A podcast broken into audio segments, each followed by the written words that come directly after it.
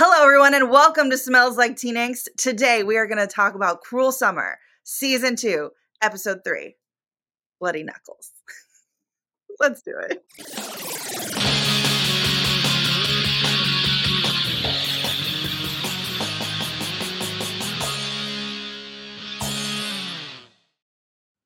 Amazing. Uh, I'm Sarah, and as always, I am here with these two lovely ladies. Introduce yourselves, please. We're going to fight over who goes first again. I'm Jordan. I'm Jordan. I'm just gonna do it. I'm Jordan. You can find me at Lambertra. Go ahead, Keiki. And I'm Keiki, and you can find me at The Life of Keiki on social medias where I don't post, but you will always find me here because that's how you keep in touch with me. And yeah. It always makes me giggle because I'm like, introduce yourselves. And it's like, should we just always make it Jordan goes first? I feel like. I mean, I'm fine with that. No, you we know, gotta, we gotta keep the audience on their toes. I know. Next week. Who knows? I might not introduce this whole thing. Um, but before we start, I want to just say like a huge thank you to everyone who's watching this like talkback show about Cruel Summer because you guys have a lot of thoughts and a lot of comments and um, I'm loving it. I don't know, ladies, if you had a check chance to check out our comment section, but they brought up a couple things and I want to discuss them with you before we dive into this episode. So we were talking about like why everyone thought how like how could people think it was Isabella on the tape when they don't look anything alike? And someone brought up this sweater. So the sweater Isabella is wearing in this picture is also draped on the chair in the sex tape. I did not want to bring a screen grab of the sex tape because I felt it was very inappropriate.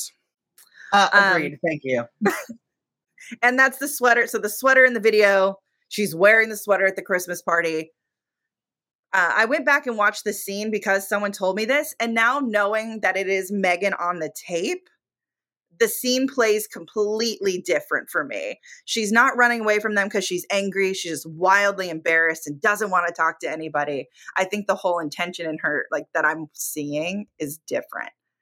So if you haven't rewatched that moment, go back and rewatch it. Um, another thing someone brought up is remember the ID? I was like, all these weird little close ups are going to be so important. And someone brought up how the ID has a different name, a different birthday, some address in Beverly Hills. And I looked it up because I'm like, Broadhurst, as someone who lives in Los Angeles near Beverly Hills. I don't know that address. That address doesn't exist. And the birthday makes her exactly 21. So I think it's just a fake ID so they can get alcohol. I don't think it's anything. What do you guys think? Yeah, um, I think from watching this most recent episode, especially, um, everything that I'm thinking back on feels very like these are two best friends, homies for life. So This is a fake ID. Like, there's no malice here. We don't know what happened between them yet, but I still think they were very like on that ride or die path. To me, it just comes off as fake ID. It doesn't. I don't think it's particularly shady, especially with. Well, I don't know. After watching episode three, it it could be shady because there are certain things that are said, but on the other hand, I think that her story about being a diplomat's daughter checks out. Yeah. And she would still need a fake ID to get alcohol. Exactly. And Like, she's- she's still need a fake ID to get alcohol and that kind of thing. So I don't necessarily think it's like, oh, she's lying about who she is. No, I think that is who she is. Now, why she has a fake ID, that could be innocent or shady. right. Like what teenager doesn't? Um, I had one. It was my sister's college one. So I'm gonna just tell something. I'm gonna tell a really terrible story that Keiki knows about. When we were in college, we had two sets of fake IDs. There was one that all the blonde girls passed down, and one that all the women of color passed down. yes. Yes. Look, it works. People don't really care. They care enough that they can be on camera checking an ID and like the end. I'm not condoning doing it. I'm not No, no, condoning no. it. This is this is not saying to do that. No. We are just these are our confessions. We are Usher today. Um Glad you made the extra joke before I could. thank you. Thank you. I was ahead of the game. Um also I appreciate that Strong Girl Army It was like, yeah, what kind of te- uh, like teenager doesn't know to call for a lawyer? I'm like, yes, I'm glad that we are not the only ones that were like that's That was dumb. I watch Um, Law and Order. I know we went on a whole rant.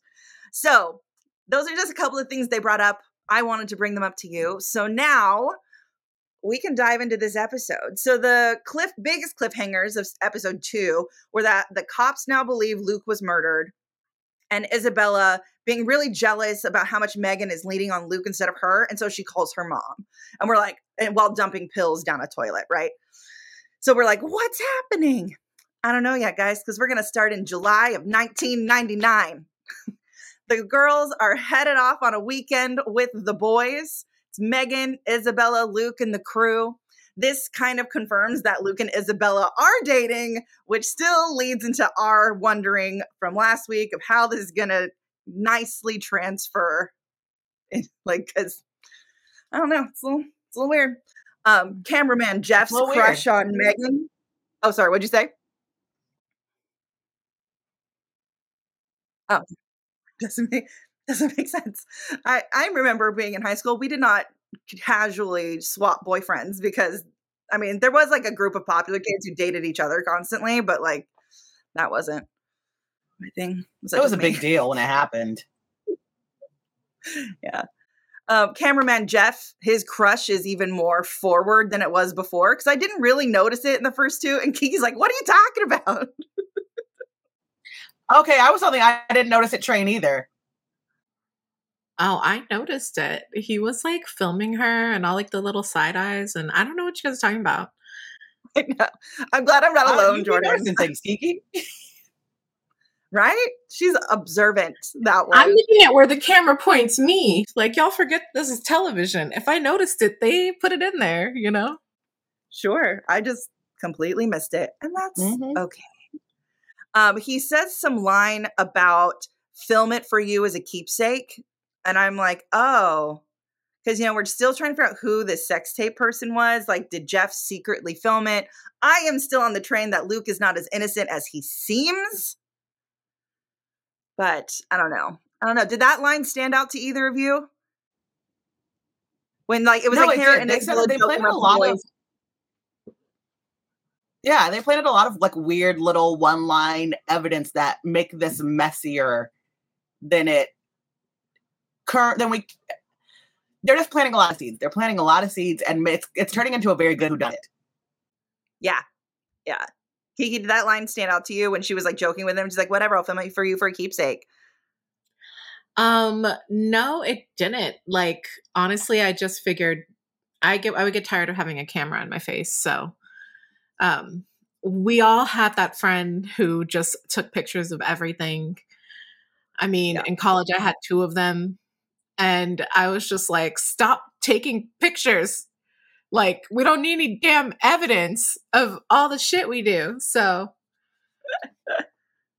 Like, I appreciate my diary. They were like She's- the pre-influencer friends. They really were. And you're like, be present. Can we just be present? mhm.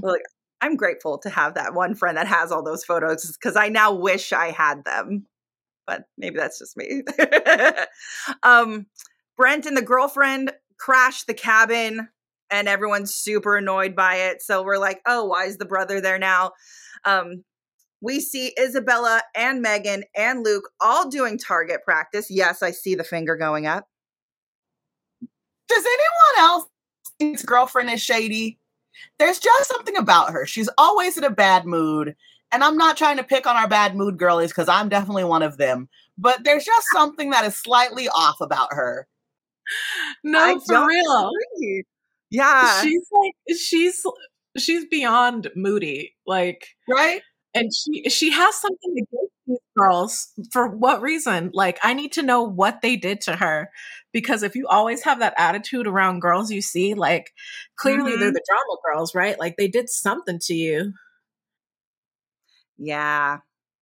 Yeah, I agree. And I hope we find out because she's a little too involved in a lot of places that she doesn't need to be.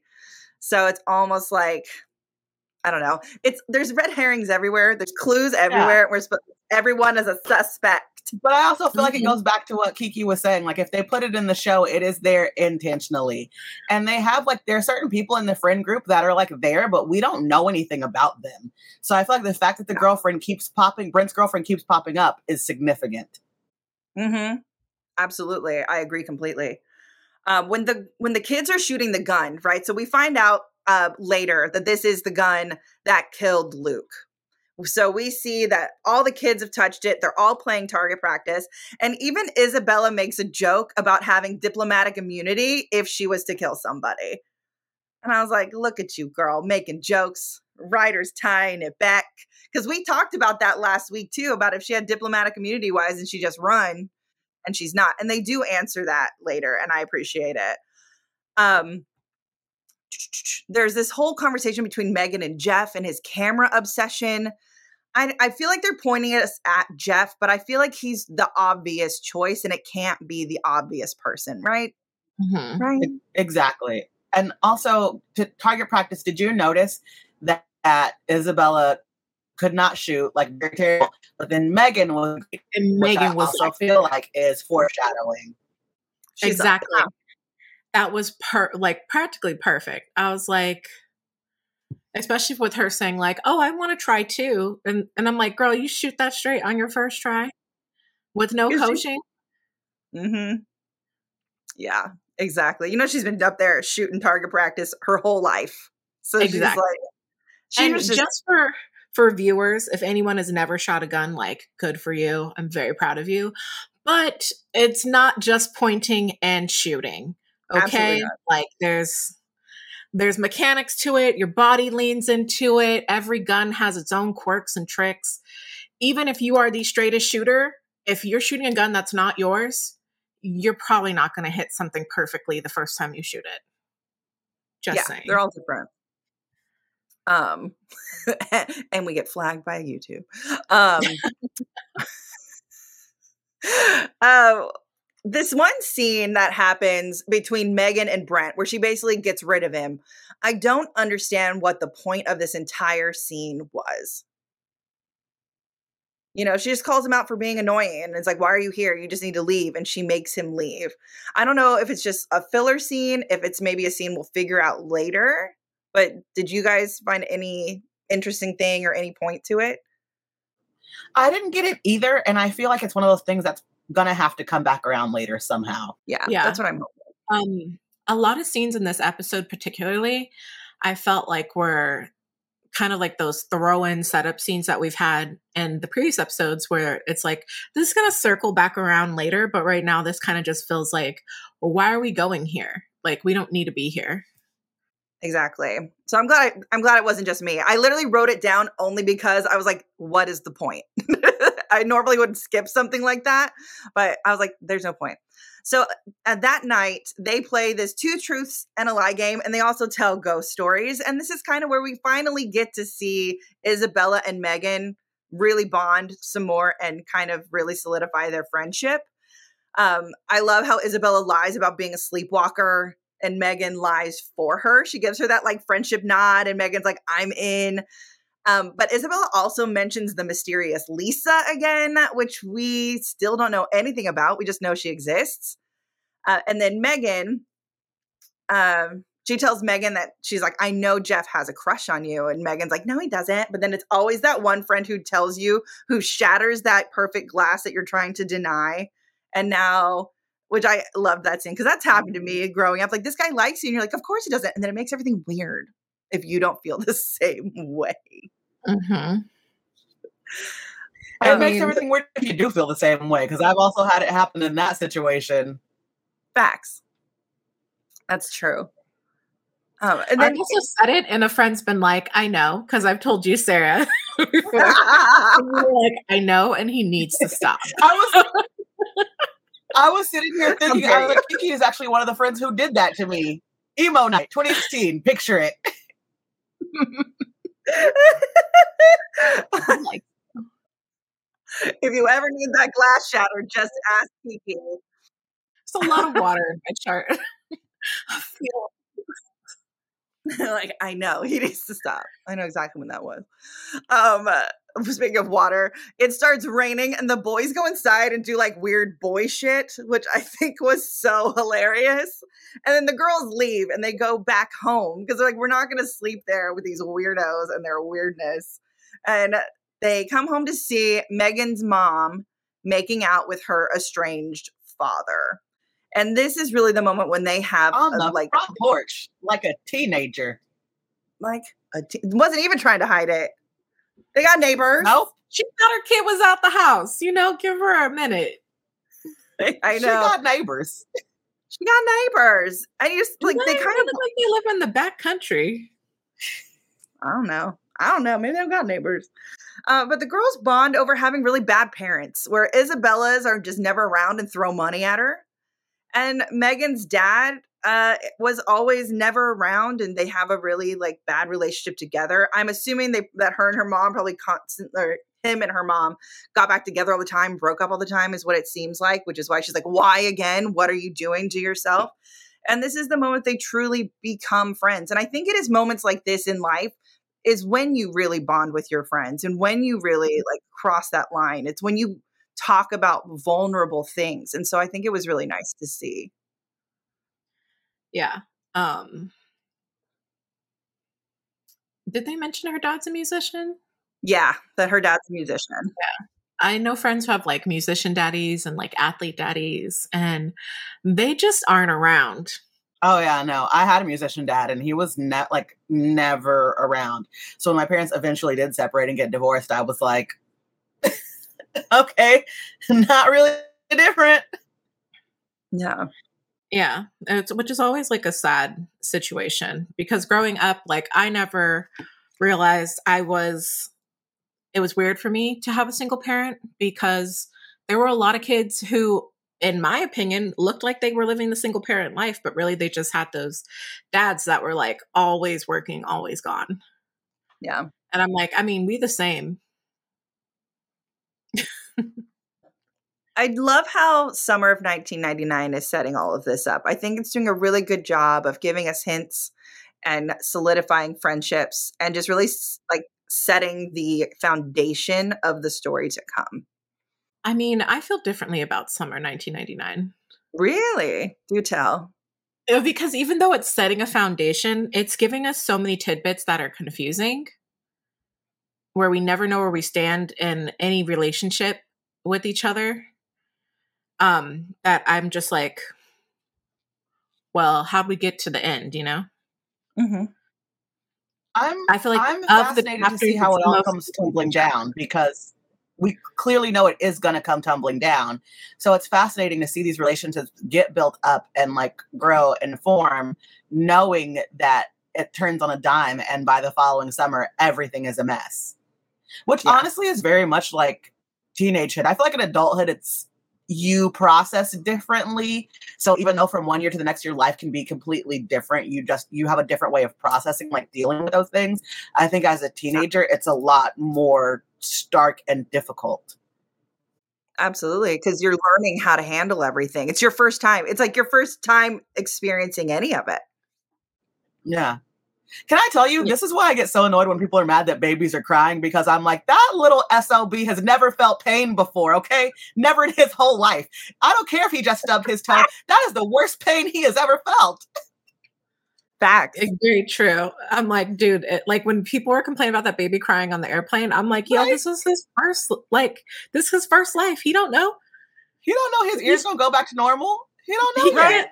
He can't communicate. Like, all he's saying is that it's not right for him right now. Yeah. He doesn't know he's on a plane. He doesn't know he's like a bajillion feet in the air. All he knows He is his tummy feels weird and his existence ears are funky. people. Yeah, I mean, babies communicate by crying, so it's like they don't know that their crying is upsetting other people. They're like, "This is how I talk, bitch." Like, I'm sorry. exactly. Um, so let's start talking about December of 1999, our Twilight Blue filter.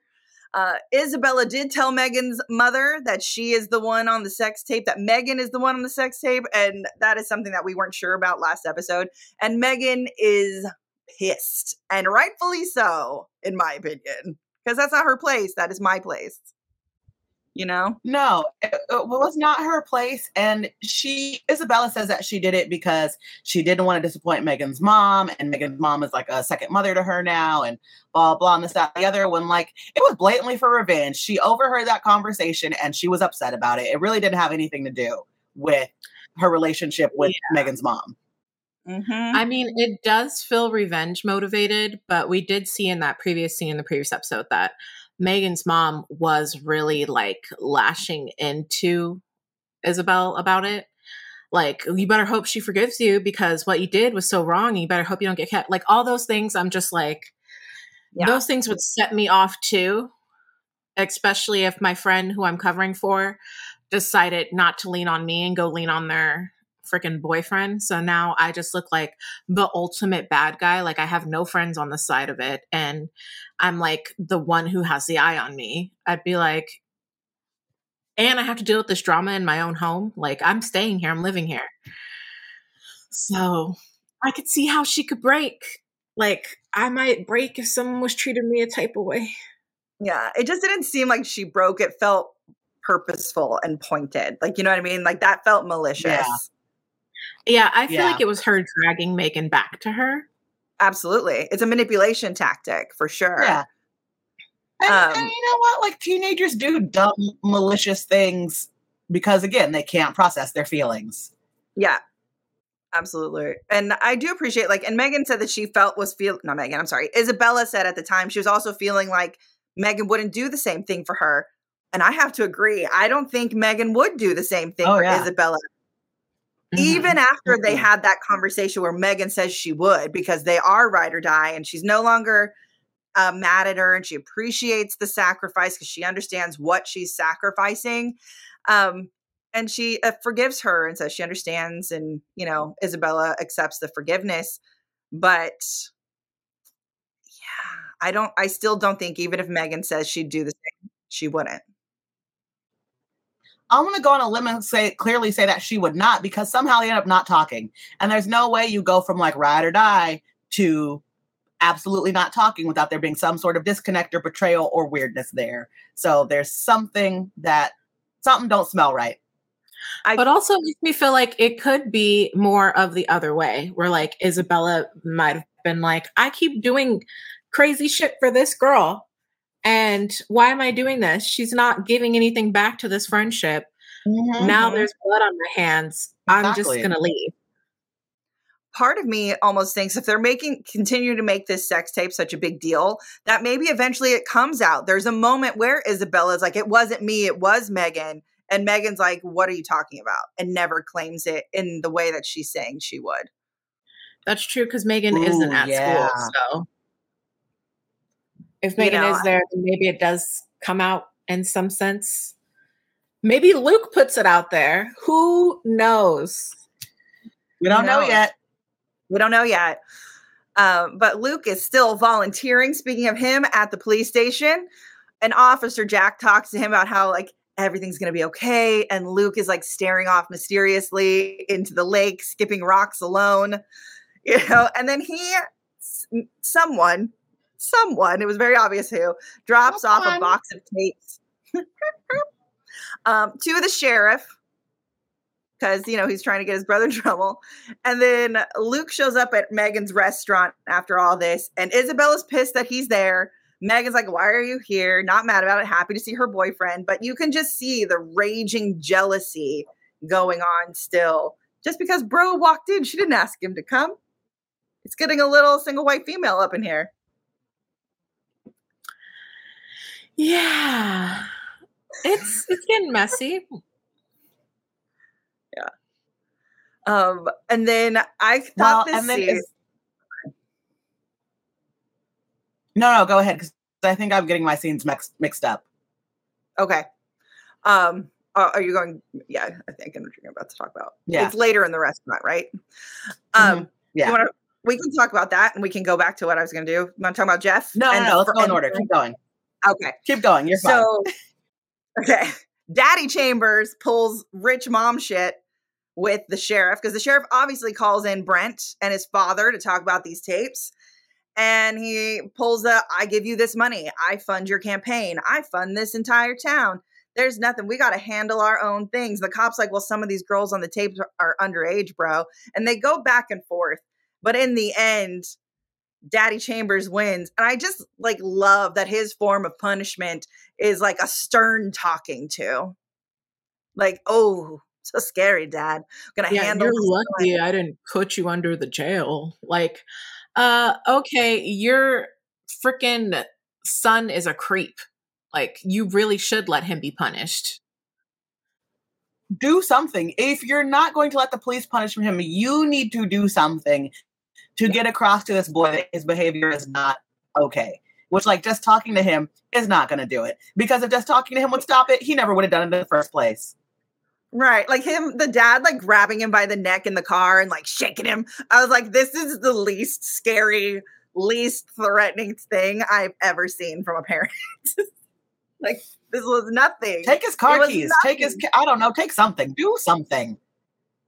I know. Because Yeah. that, he's the type of guy, Brent is the type of guy that it will start with tapes and it will turn into assault. It will always escalate because the tapes will no longer be enough.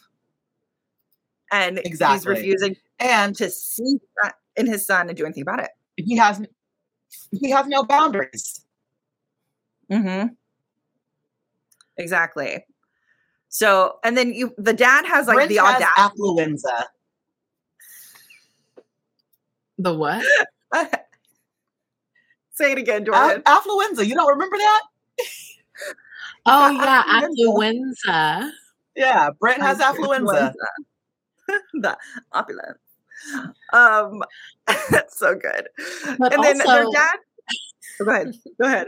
But also, I think it sets an example that someone will clean up the mess forever. And that's the issue here. Like, Mm-hmm. it's going to be a problem. It's going to be something that you can't get over doing in life. And like, your dad's always going to be cleaning up for you. This isn't just like the one cleanup, you know? Right. It never is. It's never one. It's never one. And then Luke's dad like has the audacity to sit him down and talk to him about Brent and then basically threaten him. You know, and I'm because he turned his brother in. He's like, "This is our art. This is family business." And I, I liked the, but I did like how he described his two sons because he was like, "We call them Delta Sierras in the military. They're the people that have your back in a but like not outside of that, out of a crisis." Mm-hmm. And he's like, "That's your brother. He's not good with anything." But he's like so pissed and humiliated and all this and putting all this pressure on Luke to be like the perfect son for their family.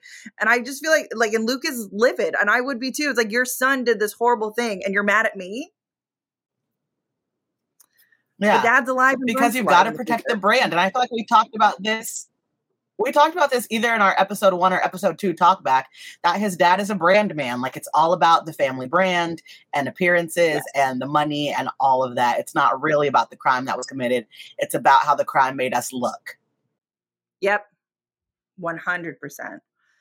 Uh, and then the final scene of 19 of December of 1999 is what Jordan you were thinking of earlier. It's Jeff, cameraman Jeff, and a friend, another friend come to the restaurant, and they're dicks to Isabella, and like, who, what, who, what, what place is that of yours? Like, wh- where's the audacity come from for you to like come at her like that when she used to be your friend? And then he like comes for Megan, being like, "You chose the wrong guy." So then we know somewhere we're gonna see her choosing between Luke and him. And uh, he also tells her that he knows it's her on the tape because he recognized her laugh. So I thought that was interesting. Um, I feel like Lu- or, or Jeff, cameraman Jeff, is a self-described nice guy. 100%. Oh my gosh. okay, that's exactly where I was going. so, Yeah, cool off. I was about I'm to a, say, I'm a nice guy. Jeff has those like ulterior motives. You know, Jeff feels like he's putting in the time, effort, and work of being a good friend and it should pay off. And I Mhm. feel nothing for Jeff. He gives me the heebie jeebies. Whatever happens to him, happens to him. Yeah. I was like, wow, that's what you're going to do. But I feel like that's going to have to play out somewhere later in the future. And I, it might be the friendship ending thing is this tape and Megan not coming forward. that's where my brain goes. Um, and then we have a scene of Brent confronting Luke about the tapes and being like, "Well, our dad owns the sheriff, so he, Brent understands the family dynamic. He knows that he'll always be safe unless someone murders him. Why is Brent the one that's alone?" Um, and then he says that he because Luke denies giving the tapes to the cops. He's like going to live on that rock forever. Uh, and he says that he believes Luke, but he then threatens Isabella and saying that she'll get what's coming to her. And I was like, oh, well, okay. And then Everybody's the girls threaten everybody. threaten everybody. And then I'm sorry, that wasn't the final scene. This is the final scene. The girls confronting Jeff, blackmailing him to keep his mouth shut. So I was like, they're like, look, you want to play grown man games, girl? We got you. Which I was like, So I forget, did they because the, what they blackmail him with is they say that Megan's like, Oh, I know how you get all the money to buy that expensive camera equipment. Do we know what that is? Did I forget? Or no, do we not know I know don't yet? think we do yet. No, we have no idea, but I'm assuming it's got something to do with drugs or you know something ty- some type of illicit bad behavior that could cause a problem for everyone. for sure. Um, so I'm excited to see what that is.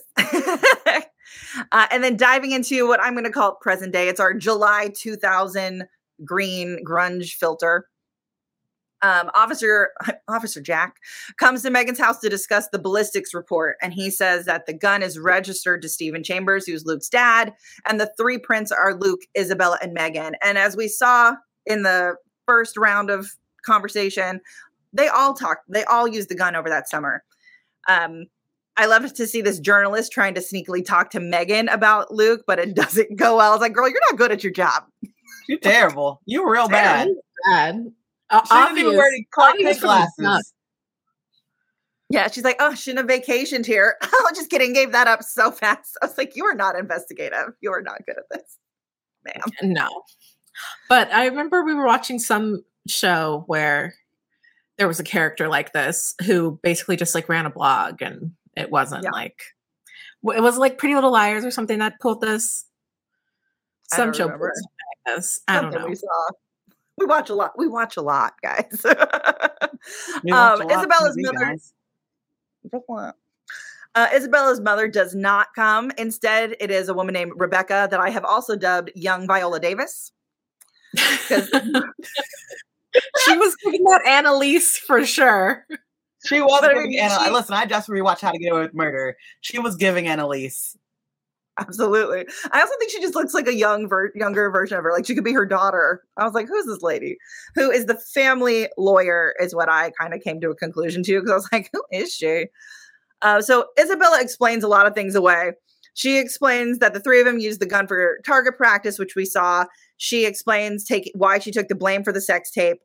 And then Rebecca tells her to like keep very minimal, like no contact with Megan and Debbie.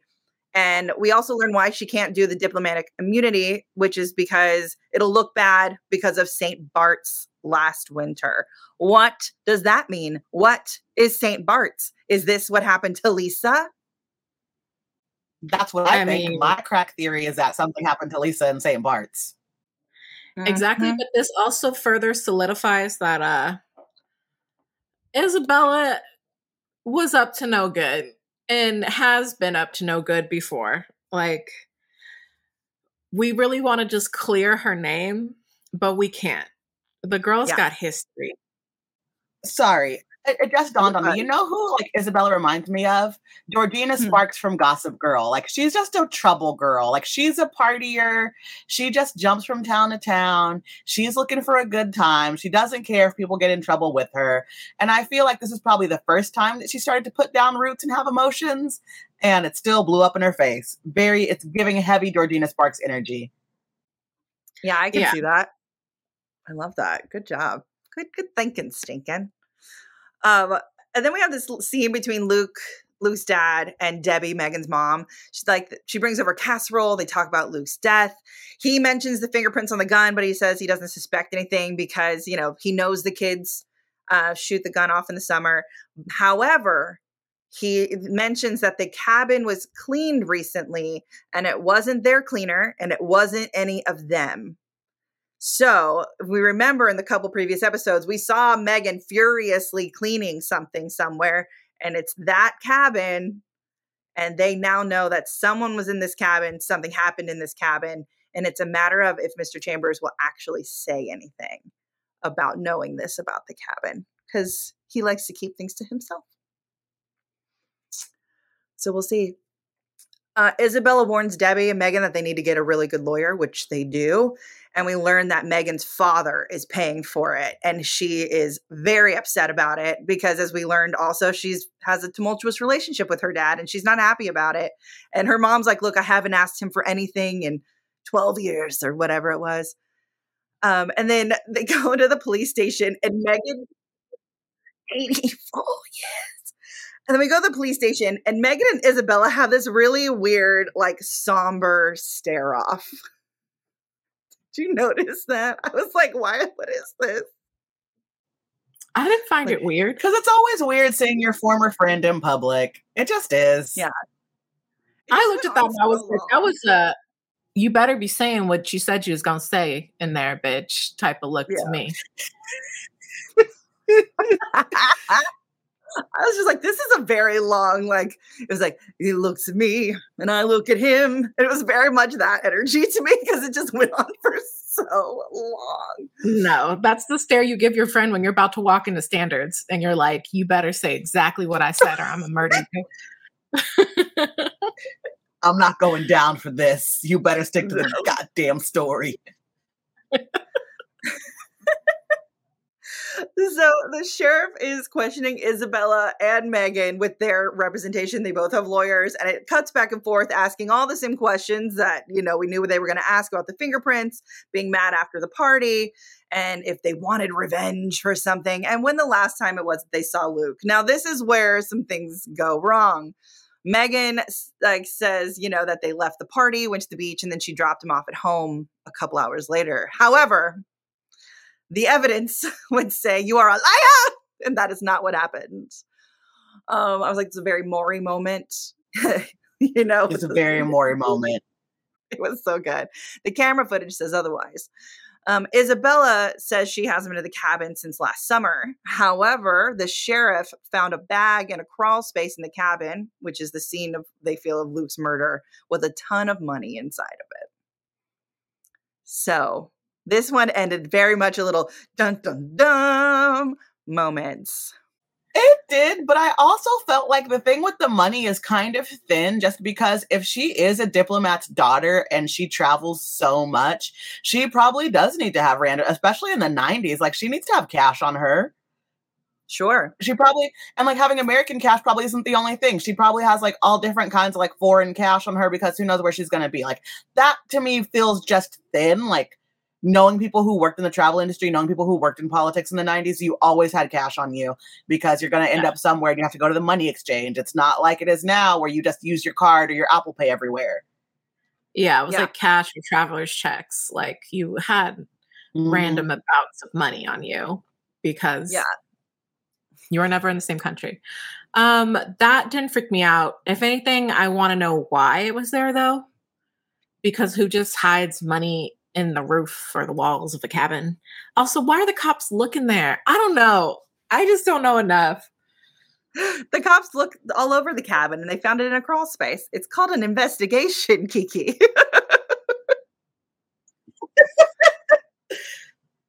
It's what they do. My big thing is like, where were Megan and Luke then? Because the camera footage caught her in a big lie. And what is she going to say next? Mhm. That's what I want to know. I think Isabella's is way easier to explain. Oh, Hiding yeah, same. I think that Megan's Wait. a lot harder. Exactly, but I think because it is easy to explain, it's not her. like they're giving us so much information on her, and Yeah. we have like like I just feel like the most about her so far that I'm like, there's no way it's her. Like it, they can't make it this obvious, you know.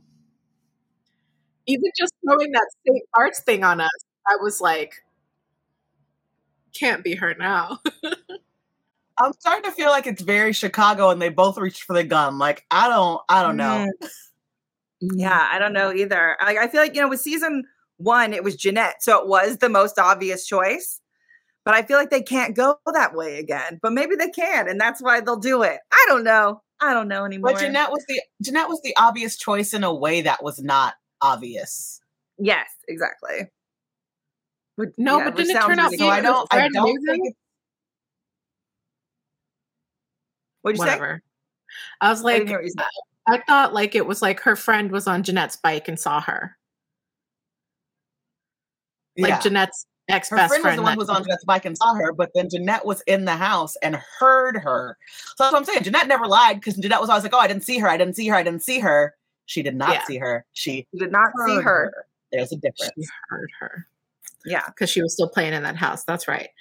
Mhm. Anyway, Anyway, yeah. I feel like it is going to. I think. I think somehow Megan and Isabella are both involved. I think that they had already had a fallout when it happened because of something to do with the sex tape. Yeah. And I think this is like their one I because honestly, I think them showing blackmailing Jeff was important because it shows that there's a pattern of them blackmailing. So somehow I think they were both involved and it's like mutual blackmail. We both go down together or nobody goes down at all situation. Yeah. I can see that. You yeah. have any I can ideas? Yeah. Overall, I really enjoyed this episode. It this is the longest discussion we've had about an episode because a lot was given, a lot of like back and forth of like, here's a clue, nope, here's the answer, here's a clue, here's the answer. You're like, oh, checking things off the box as you go. And I just really liked it because it still continues to give me just as many questions as it gives me answers. I definitely think we're getting into the meat and I'm very hyped. Yeah. Yeah, we're we're getting close. Um this episode just really made me want the next episode. I know. Um, and we're watching them one at a time, like everyone, and it's like painful. I was just like, no, mm-mm. like I need to see it all. Like, what are you talking about? No, I know. because all you did was give me a bunch of loose ends, and Mhm. it's now a tangled web of mess. I'm here for it. Well, that's all I have for episode three of season two of Cruel Summer. If there's anything else you guys have to say, did we miss anything? That's all I got. I think we're good. Looking forward Tell to next week. Tell us what you think. and again, thank you for commenting. Thank you for watching because we do this because we love to talk about it and we like to talk about it with people. So uh, until next week, make sure you like, comment, subscribe, thumbs up, ring the bell, all the good things. And until next time, we'll see you later. Bye. Bye.